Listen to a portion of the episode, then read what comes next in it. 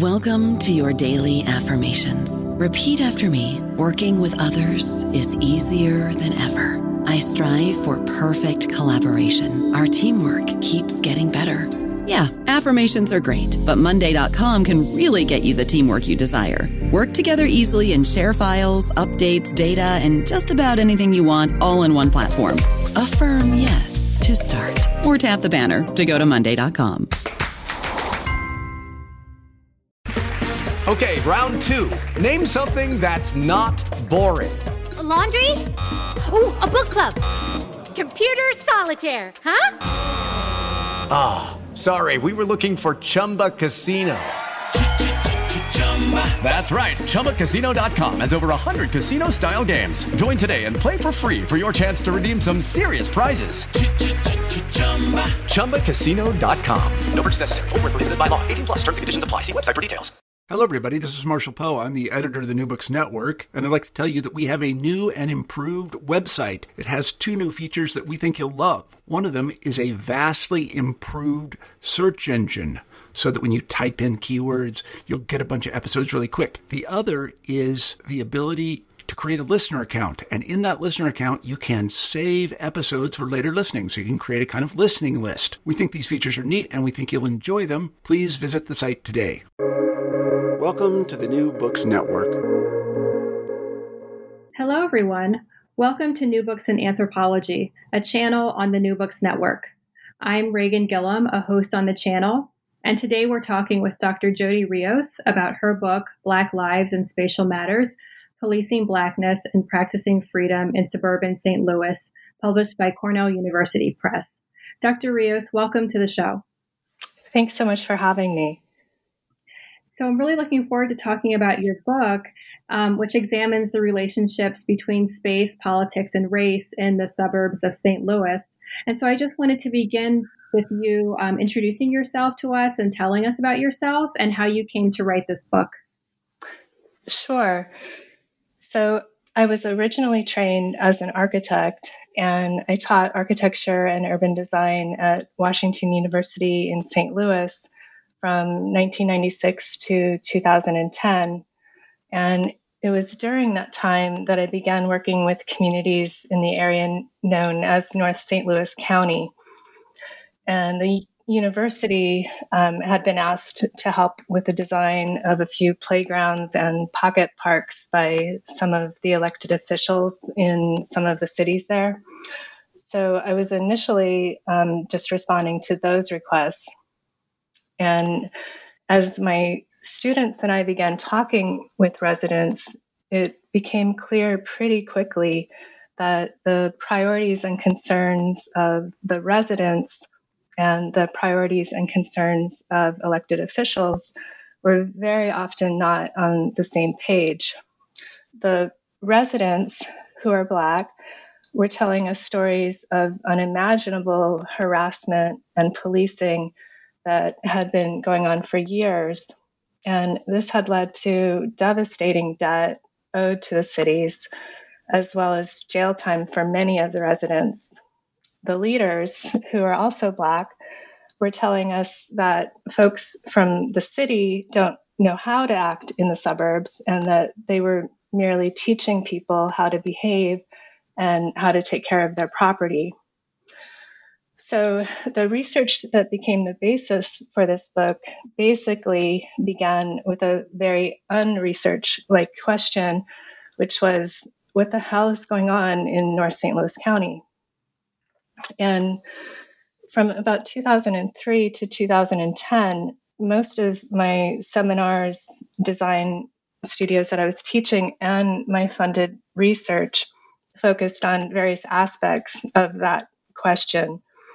But I definitely didn't imagine that I would eventually change my focus, um, the focus of my work entirely.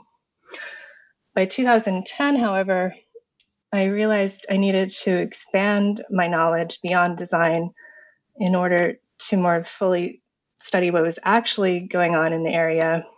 And so I entered a PhD program at UC Berkeley. Um, I finished the PhD in 2016, and this book is an improved version, hopefully, of the dissertation, although I, I don't think the press likes me to say that. That's so interesting. Um, and so, and so, in talking about um, in, talk, in, talking about your background, um, the book is quite interdisciplinary, and it draws from history, ethnography, political science, geography, also, I guess, architecture and the built environment. Um, and to examine how spatial politics of race play out in suburban uh, North St. Louis County in Missouri, as you just explained. Um, and so, at the beginning of the book, you mentioned undergoing a process of undisciplining during the researching and writing of the book. And so, I was wondering if you could talk about that process. Yeah. I think that most people who actively do interdisciplinary research do so with at least one foot in a disciplinary home or they're um, they're part of a field that's inherently interdisciplinary, like ethnic studies. But in, in terms of my doctoral work, the interdisciplinary PhD at um, UC Berkeley is specifically designed for people whose work doesn't fit into any disciplinary home. And I actually had to write um, about a 40 page argument regarding why I couldn't do the research in any any one department at UC Berkeley. Um, so there's not many people who do that PhD, and I think I guess you could say it's um, a PhD for um, kind of disciplinary misfits. But my diploma says I have a, a doctorate in visual and narrative culture within that um, interdisciplinary program. Um, and although I don't have a disciplinary home per se, my methodology is very much rooted in design thinking because it's just normally how I approach problems and questions after, um, you know, being in architecture for so long. And the thing about design thinking is it involves constantly expanding rather than narrowing the field of inquiry. So, a design thinking approach is always trying to find new relationships between different kinds of information.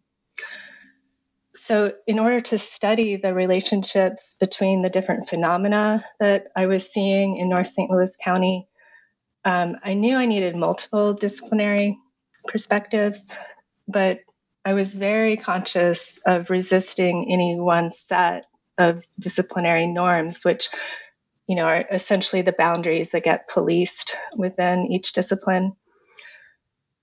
And that unboundedness is how I understand the undisciplining part of the research, um, which can be frustrating for a press and even for a reader since my work isn't entirely legible to any one field.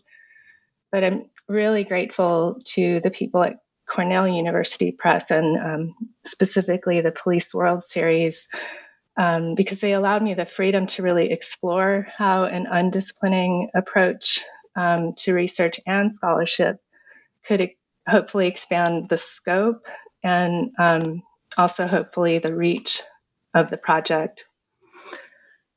Um, I, I, think some people may say I've muddied the water too much, but I, I think it also reflect, sorry, reflects the practices of freedom that I write about in part two of the book, which are very much about resisting boundaries and norms.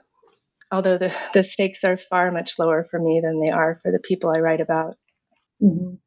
Yeah, I mean, I, I really, whenever I think about Black studies, I think about interdisciplinarity, and you know, whenever you're working with, um, working sort of, you know, adjacent to that kind of topic, um, it makes always it always makes me think about bringing in multiple disciplines to be able to answer the question. And so I think you did that um, really well in the book. And I think, um, and you have this idea of um, blackness as risk that really brings the book together. Um, and also, then your idea of blackness as freedom, which we'll talk about later, um, also uh, is then you know woven throughout the book. But um, but with Blackness at Risk, one of the interventions of the book seems to be that race is made through space. And one of the ways that race is made through space is through this linkage between Blackness and risk. And one of the components is that seems to be from my reading is that when Black people occupy space, um, these ideas of Black deviance seem to devalue property and provoke white flight and disinvestment. And then like lower the revenue coming into the municipal governments.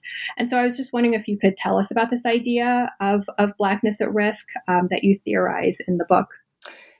Um, yeah. Um, first, well, so it sounds obvious, but the fact that physical bodies take up space and space is experienced through bodies is very important um, to me for talking about the relationship between the production and experience of race and the production and experience of space. So, phenomenologically, I understand whiteness as the ability to orient one's body toward a world that is likewise oriented around white bodies, which um, is also another way of thinking about anti Blackness. And in this sense, the white body is an invisible extension of the world, and white people are generally not faced with their whiteness. But following Frantz Fanon, inhabiting a raced body in a world oriented around whiteness is to be turned back on oneself and viewed as an object that's always out of place.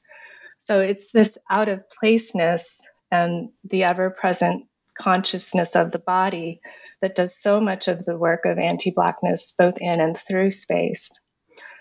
As far as the concept of Blackness as risk, um, which I use to frame part one of the book, this basically describes the other side of whiteness as property that Cheryl Harris famously theorized in her essay by the same name.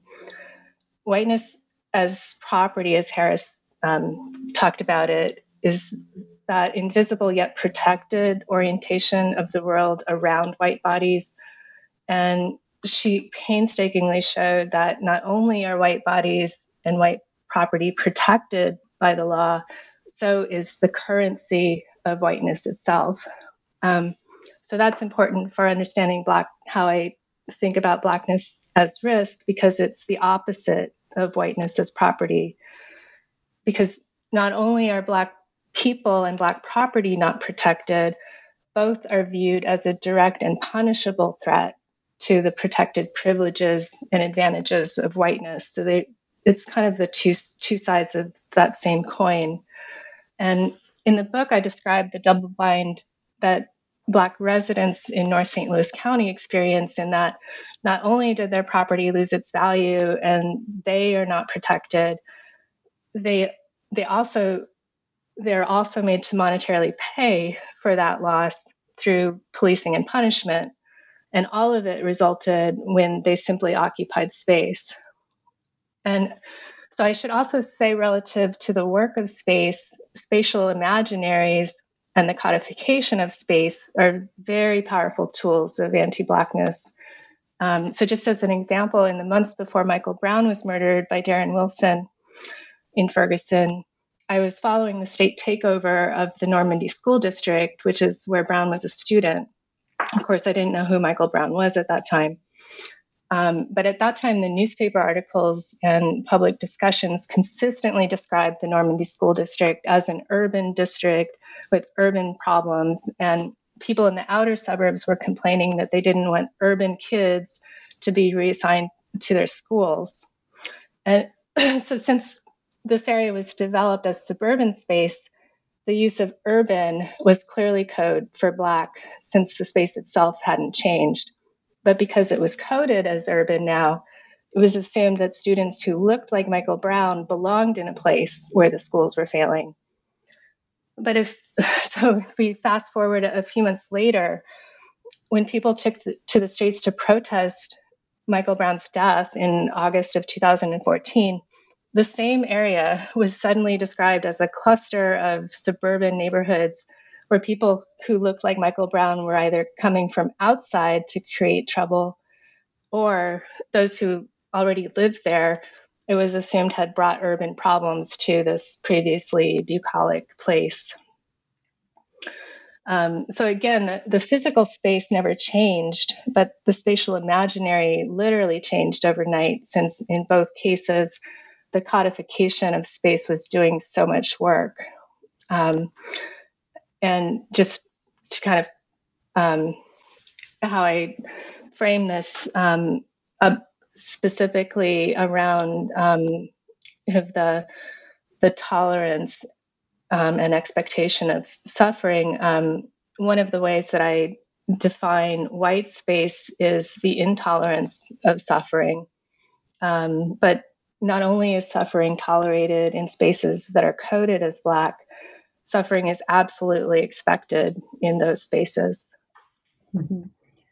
Yeah, and that's that's so important. And you talk about how, um, as going back, like Black municipalities have lower sources of revenue from which to draw from. And um, in order to make up for the shortfall, Black people are then subject to what you call predatory policing in St. Louis and the northern suburbs. And you detail a series of ordinances that regulate behavior, and they're not necessarily for safety. And I was particularly surprised when I was reading the book and reading about these ordinances um, because uh, so you describe these occupancy ordinances that regulate who you can have in your own house or ordinances to keep your grill in your backyard. And so I was wondering if you could talk about these ordinances um, in relationship to this predatory policing and the, I guess, the filling of municipal coffers. Yeah, so this is what initially prompted me to do the research in the first place. Um, and I, I just want to go um, touch on the history a little bit because mm-hmm. it's kind of important for contextualizing how these um, practices have have really evolved. But the so the synopsis that I present in the book begins with the fact that St. Louis has always had a propensity for political and physical fragmentation. And this goes all the way back to its history as a colony of France and then of Spain and then of France again, and then finally as a US territory. Um, so this resulted in a, um, a geographic patchwork of different land claims, um, but it was also very much a place of um, contestation regarding what the laws were and who was considered to be free. Um, and so that um, fragmentation and the contestation um, con- continued and, and continues, but it's especially apparent in St. Louis County, where neighborhoods built for working and middle class white families who were encouraged to escape those so called ills of urban life, i.e., Black people, very quickly incorporated into um, these tiny little cities to avoid being annexed or mixed with adjacent neighborhoods. Um, and all of these neighborhoods were white, but there were various ways that people didn't want to be mixed so at one point there were over 100 well i think there were it was right at 100 municipalities in the county. And 50 of those occupied a 50 square mile area um, that is, known as north st louis county. Uh, i think today there's 46 in a 50 square mile area. So these are these are really tiny um, cities some some much smaller than others. But the vast number of municipalities has created a fierce competition for commercial districts and tax revenue. Um, and it it also you know creates um, an extensive number of services and of course police departments and municipal courts. So after the fair housing legislation was passed in the late 1960s and middle class black families began to move in, many cities in this area experienced that you know familiar pattern that we see things like blockbusting, real estate steering, redlining, um, discriminatory lending, disinvestment, and of course, white flight. Um, so, right very quickly during that time, um, houses were flipped, um, properties were neglected by absentee landlords, uh, the schools were hollowed out, and most of the businesses followed white families to that next ring of suburban development. And this left the newly elected, um, at that time, it, there some cities had um, where the elected leadership was transitioning very quickly, and some um, as early as the late 1970s, some cities had all black leadership. Um, but it left these leaders basically holding the bill for municipal services that they had no way of generating the revenue that they needed to keep things afloat. Um, and I just want to point out that um, policing for revenue practices was was not new to this area. Um, it had already it was kind of already in place and um, was definitely a, a, small source of revenue in these cities. Um, you know, almost immediately after they became incorporated. But at this time, these ordinances became specifically targeted toward lower income Black residents. Plus, the desire to maintain Black municipal autonomy um, also fueled the predatory policing since Black, Black leaders, who um, I should also mention were mostly Black women, had really fought long and hard to get to where they were. So, you know, we see a lot of the ordinances, like you mentioned, um, things like no barbecuing on your porch, no basketball hoops in your driveway, no mismatched curtains in your windows, and even um, no sagging pants and no loud bass music. Um, Michael Brown was initially stopped for something called manner of walking, which is very common. I couldn't believe it when I first heard that. I didn't even know what it meant. But, um, you know, long before um, he was murdered by Darren Wilson, but it's commonly enforced across this geography. And ironically, you can be stopped for not walking on a sidewalk on a street that has no sidewalks. So, suffice it to say that all of the seemingly unbelievable stories that were initially shared by residents were absolutely supported by the quantitative data. Mm-hmm. I don't know about you, but I'm very busy and I don't have a lot of time to cook. That's why I subscribe to Factor. Eating better is easy with Factor's delicious, ready to eat meals. Every fresh, never frozen meal is chef crafted, dietitian approved, and ready to go in just two minutes. You'll have over 35 different options to choose from every week, including Calorie Smart, Protein Plus, and Keto. These are two minute meals. Factor meals are ready to eat and heat, so there's no prepping, cooking, or cleanup needed. They're flexible for your schedule. Get as much or as little as you need by choosing your meals every week. Factor is the perfect solution if you're looking for fast, premium options with no cooking required. Sign up and save. We've done the math, and this is important. Factor is less expensive than takeout, and every meal is dietitian approved to be nutritious and delicious. Head to factormeals.com slash NBN50 and use code NBN50 to get 50% off. That's code NBN50 at factormeals.com slash NBN50 to get 50% off. And then, um, so people would, would might attribute this problem of predatory policing to white leadership. Um, but you diagnose the problem as emerging from a more complex set of circumstances that involve your ideas of blackness as risk, as well as historical processes that generate such conditions um, that municipalities must rely on these kind of ordinances for money. Um, and as you previously mentioned before, much of the leadership was also um, Black women. And so, can you talk about how you see the problem of predatory policing and its causes? Yeah. Um, I mean, before 2014, nobody really talked about predatory policing in St. Louis. And people outside of St. Louis certainly didn't know what was going on. So, when protests brought worldwide attention to these practices, Ferguson, which has a completely different history than most of the cities in this area, was actually one of the few municipalities where all of the elected officials were still white. And because of that, many people assumed that the predatory policing in Ferguson, um, which protesters and later the DOJ revealed, was um, people thought it was due to this mismatch between the leadership and the majority Black population but what I knew at the time was that predatory policing was much more prevalent in the surrounding communities that had all Black leadership. Um, and it had everything to do with the percentage of Black residents and not the racial makeup of elected officials.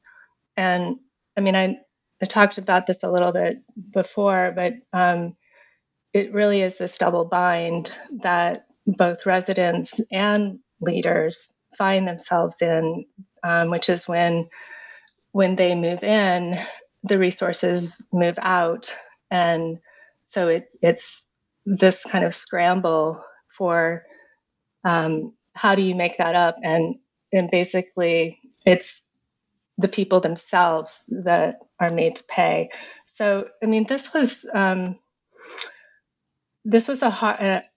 I don't know if you saw this, but um, especially in the the chapter that I write on a on the place that I know best, which is Pagedale, it was it was very hard for me to kind of um, you know it's it's easier it would be easy to throw black leaders under the bus for um, you know preying on on their own residents. But what i found is that there's so much um, nuance um, in those historical forces that it's like you said it, it's way it's way more complicated um, than that. Mm-hmm. and so um, the first part of the book um, talks about uh, blackness as, as, risk which we've just um, talked about a bit. And then the second part of the book um, is called blackness as freedom. And um, and the and those chapters in Blackness is Freedom are are talking about protest and resistance. Um, and so, in the midst of your research and writing of the book, which you, you just mentioned, um, Michael Brown um, was murdered um, by a policeman in Ferguson, Missouri, on August 9th, 2014. And uh, many listeners would know that his murder sparked a series of mass protests in the St. Louis area and beyond and you have two chapters um, you know that focus on these protests. And you mentioned in the book that you were grappling with um, how to write about these protests um, and that you that you don't you know speak for the protesters. Um, and so in the book you include these direct quotations from the protesters um, with either their names or pseudonyms and you set the quotes apart from the text. And so i was wondering if you could talk about that dilemma of representing protest and how you came to write the chapters in the way you did and what you hope to accomplish by um, by the structure. Yeah. Well the most evident way that leaders of ferguson resistance were protesting was being unapologetically who they are.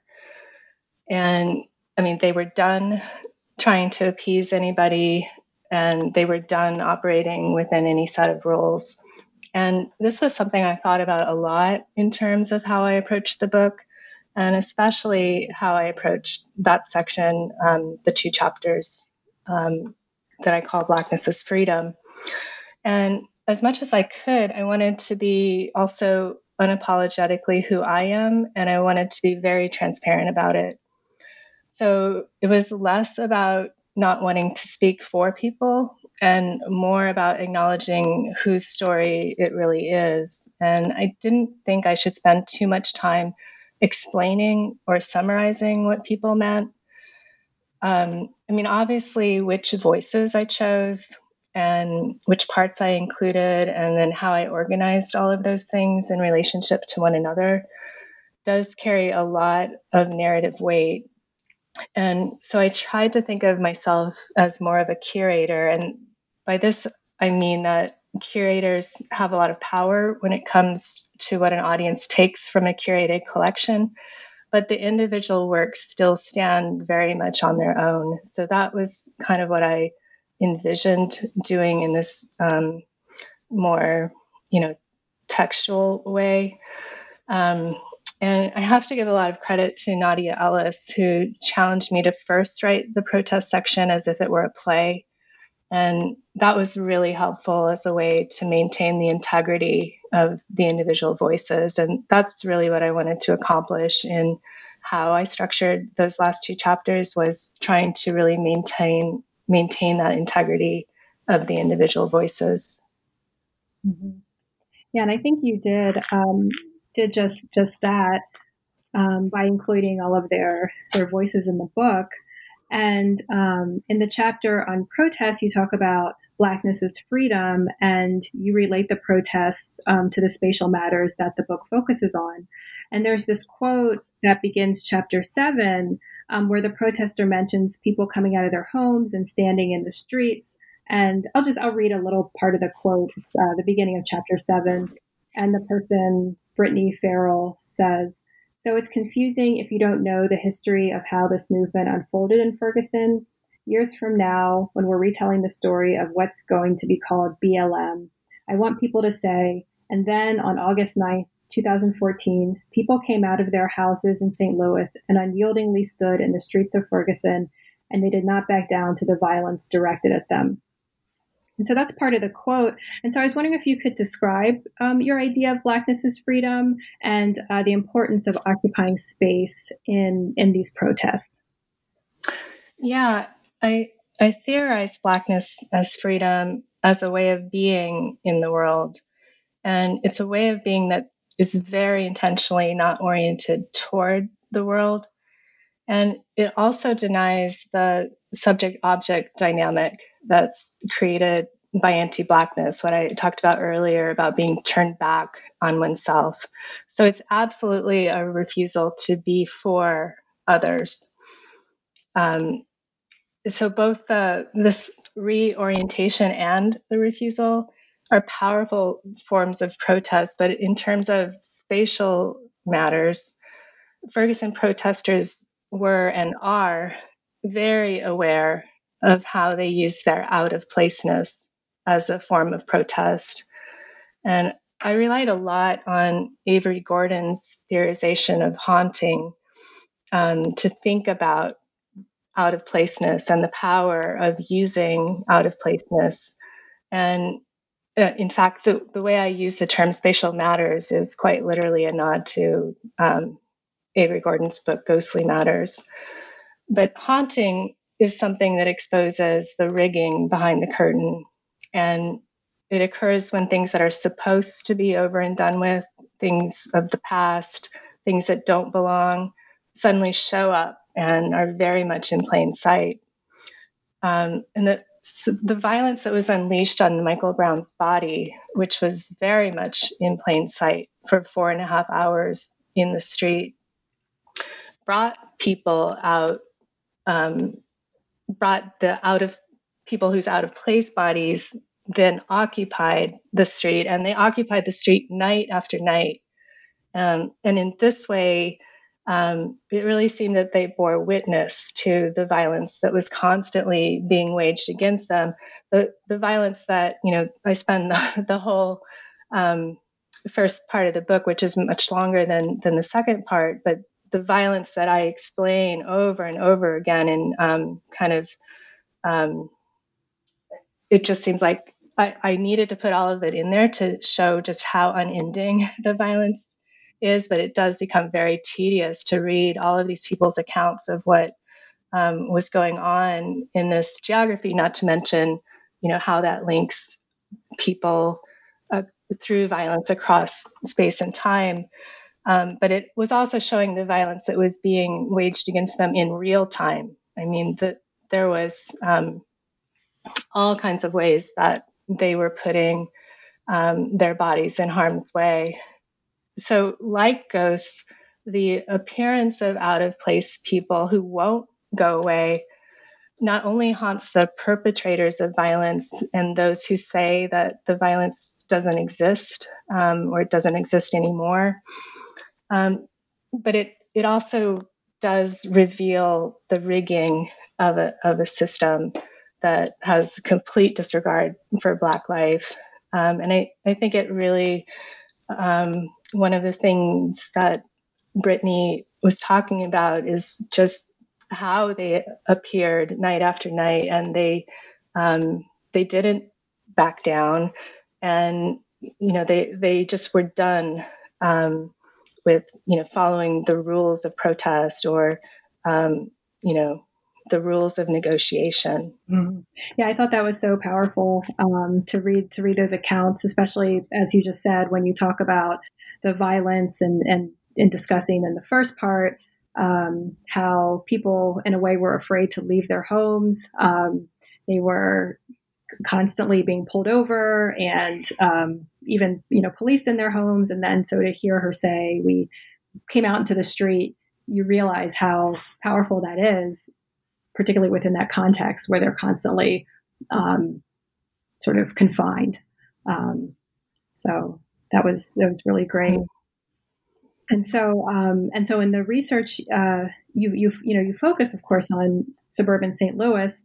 Um, but I was wondering about what you thought about its larger implications, and particularly, do you think that it helps us understand these recent protests that we saw regarding George Floyd and Breonna Taylor, um, which are ongoing? But you know, we saw the really uh, over the summer uh, take off. Yeah, well, since I focused on this area for so long, I'm, I'm sure I'm very biased, um, but I absolutely believe that were it not for the work of people who stood up in Ferguson and who showed up night after night, who didn't back down, um, and who really kind of changed, um, at least in my view, um, some of the terms of protest.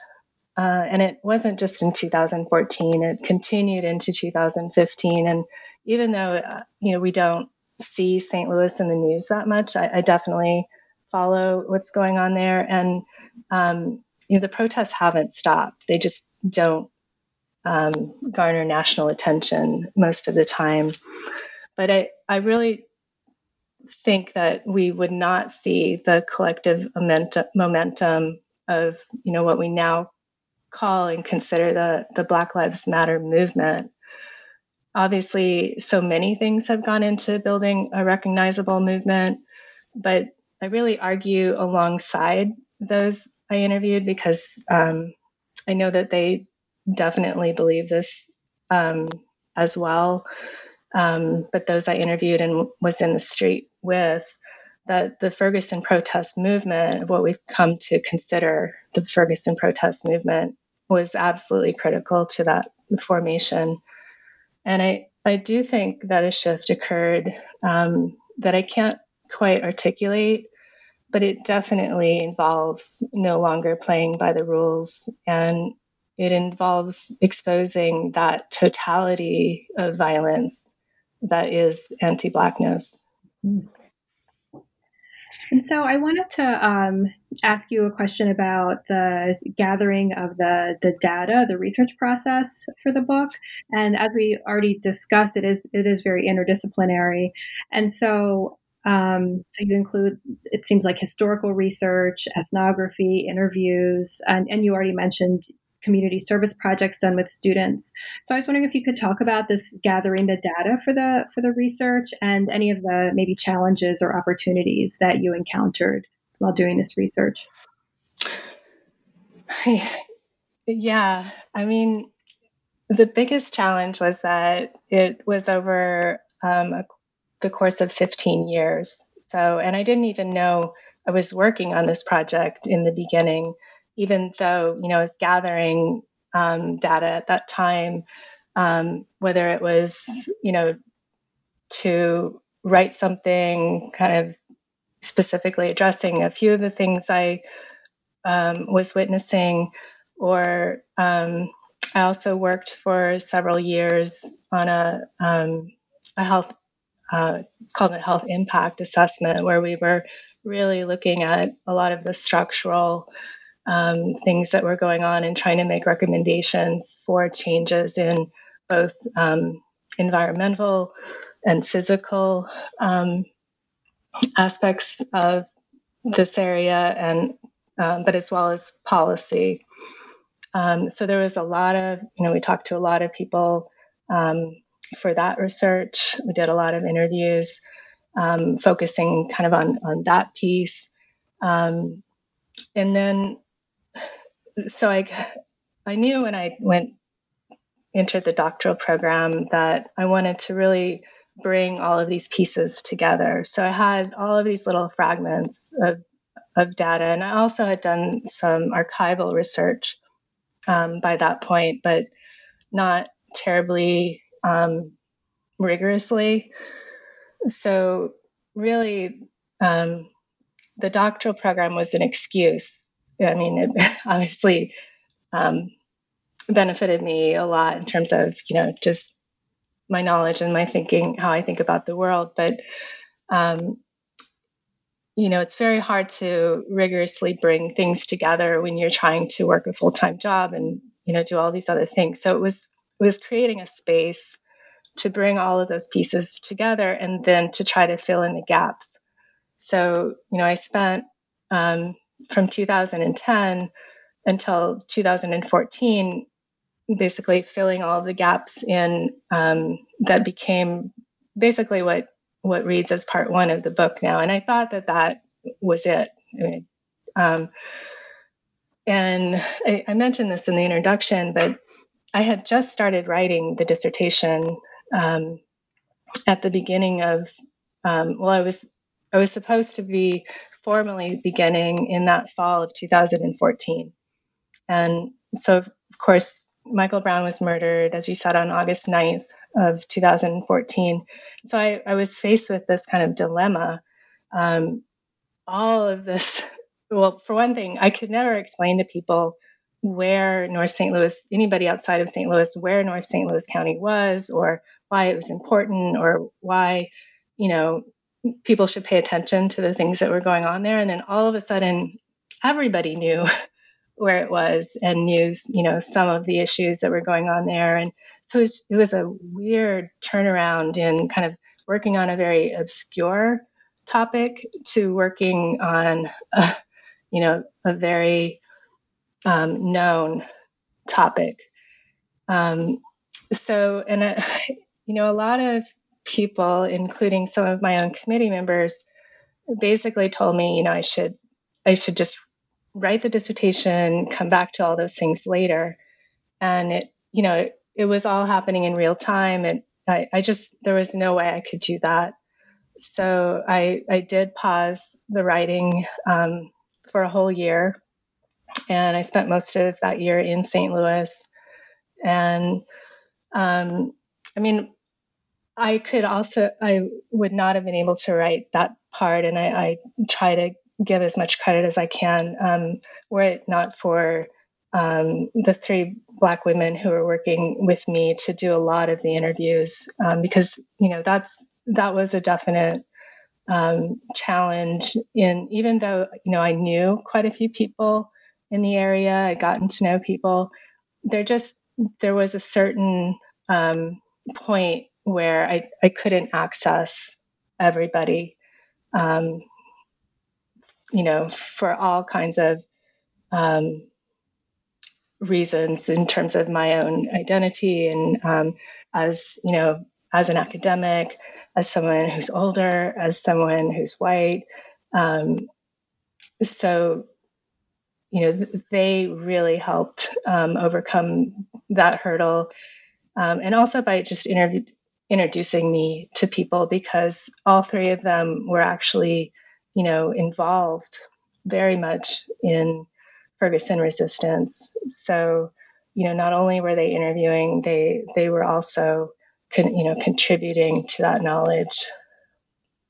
Um, so I don't know if that I was kind of rambling there. I don't know if that answers your question. Oh, definitely, definitely.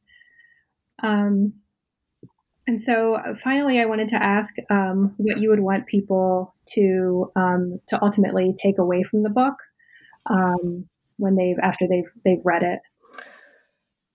Gosh, um,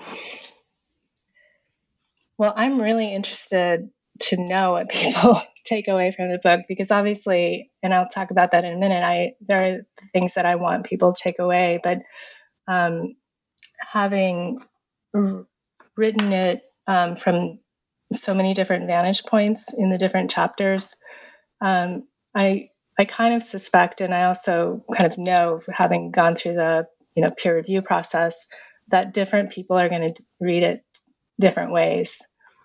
So, um, and that's really my hope is that there are pieces in there that people from their own subject position or their own disciplinary um, background might not normally um, really engage with. So, you know, I'm hoping that people won't just skip over the chapters that are maybe slightly less legible to them. Um, so that's one one aspect of it. I think that methodologically, it has something to contribute um, because it brings all of those things together. Um, I mean, I I really wanted um, I wanted people to know what was going on there. And I wanted to try to show that even if it's not as extreme, these very same things are going on around around us in every place. And it was very hard. I ended up calling, you know, that last little final, you can't really call it a chapter, I call it a, a coda, um, because I, I could never write a conclusion. Um, and, you know, the, the, series editors kept asking, you know, where's the conclusion? Um, and I, I, finally just decided the way I um, approach, I think it's, you know, like three or four pages, is I talk about all of the things that people could look at in in terms of like after 2014 and say, well, look what changed. Um, but there were all of these things that changed um, initially in the first couple of years, and then slowly all of those things are evaporating. Um, you know, the laws that changed have been overridden. Um, the um, amount of revenue collected through fines and fees initially went down and now it's back up. Um, various people who were elected um, or brought in who were thought to be like, oh, they're coming in on the heels of uh, Ferguson protests and they're going to change, you know, change things up. Um, a lot of the, um, a lot of elected officials who kind of came in that way have um, been disappointments to some of the people who are really doing the work on the ground. So, what I was, I think, what I was trying to do with that last chapter was to really show, and this is a, a huge part that I hope to touch on throughout the book, is that, you know, just thinking that we're going to change laws or um, make things more accessible to people or um, try to bring some kind of justice, um, you know, uh, whether it's justice for Mike Brown or, you know, justice for the people who are living, um, you know, with this just um, unimaginable everyday violence. I'm trying to show that to say that is actually violence itself. To say that all of those things are going to change something, we are committing violence when we are just saying, okay, we're going to change another law, or we're going to put body cameras on police, or we're, you know, and I think this is where, you know, the, the defund the police and abolish the police really starts to resonate and, and why it is getting traction on the heels of the kind of protest that was initiated um, by Ferguson protesters um, is that you actually you absolutely have to get rid of something in order to make a difference. You you can't you really can't think you're going to change it, and um, within the way that our society is structured, that ultimately, you know, you're gonna you're gonna change um, something in such a way that you can say, well, yeah, we've really made a difference and everybody's lives are, are so much better. No, absolutely. And um, and that those are some of the things that that I definitely took from the book. It was a very rich and you know complex book. And i thought it was a, a, a, great example of how to bring together various disciplinary perspectives to make an argument. And then also it, really spoke to what you just said the importance of history and like the deep rootedness of history in in understanding these kinds of social problems um, and why they don't just go away um, with changes of leadership or or changes of law as you just said. Um, it was it was very powerfully demonstrated in the book. Thanks. I, I really appreciate you saying that. Yeah. And so, so now that the book is um, out into the to the world, um, to conclude, do you have any um, current projects on the horizon or um, future projects planned for um, either research or anything else? Yeah, well, I I find it very difficult to look away from you know, this area that I've spent 20 years um, so focused on. And so, um, you know, I think that all of my research in the future um, will continue to really have some um, uh, some direct reference point to what's going on in um, St. Louis and also specifically North St. Louis County. So, um, one thing I'm doing right now is just revisiting a lot of um, the st- statistical data that a little bit I just talked about to to know um, more certainly um, what has or hasn't happened in the last six years. Because you know a lot of people will say what has um, what has happened or what hasn't happened but i, I don't know that um, it's all very quantified right now to to know for sure so that's kind of what i'm doing right now is just revisiting um, some of the data in the book um, and then another piece that I became really interested in while writing the book and really didn't have time to delve into. Um, and I talk about it a little bit, um, especially again in the, the chapter on Pagedale, was really the experience of these Black women who came into leadership at that time. And you know, like I said before, it's it's easy to throw leaders under the bus um, or to make excuses. But I, I really want to understand that experience um, a little better because I feel like that was something that I understood from, you know, kind of on the surface and talking to people and in the present and what they said. But there really is a lot of, um, there's a lot of information in, in some of the archival data that I've discovered more recently to really um, for for me at least to better understand what that period of time was in those you know the early 70s through you know like the early 90s when um, you know first the um, you know the actual demographics were changing but then there was so much um, just tension as as the leadership changed so yeah, that's that's kind of what I'm doing right now is trying to understand that better. Mm-hmm. We will we will look forward to that. So I've been speaking with Dr. Jodi Rios about her book, Black Lives and Spatial Matters, Policing Blackness and Practicing Freedom in Suburban St. Louis, published by Cornell University Press. Thank you, Dr. Rios, for writing this book and for sharing it with us at the New Books Network. Thank you so much for having me. I really enjoyed talking with you.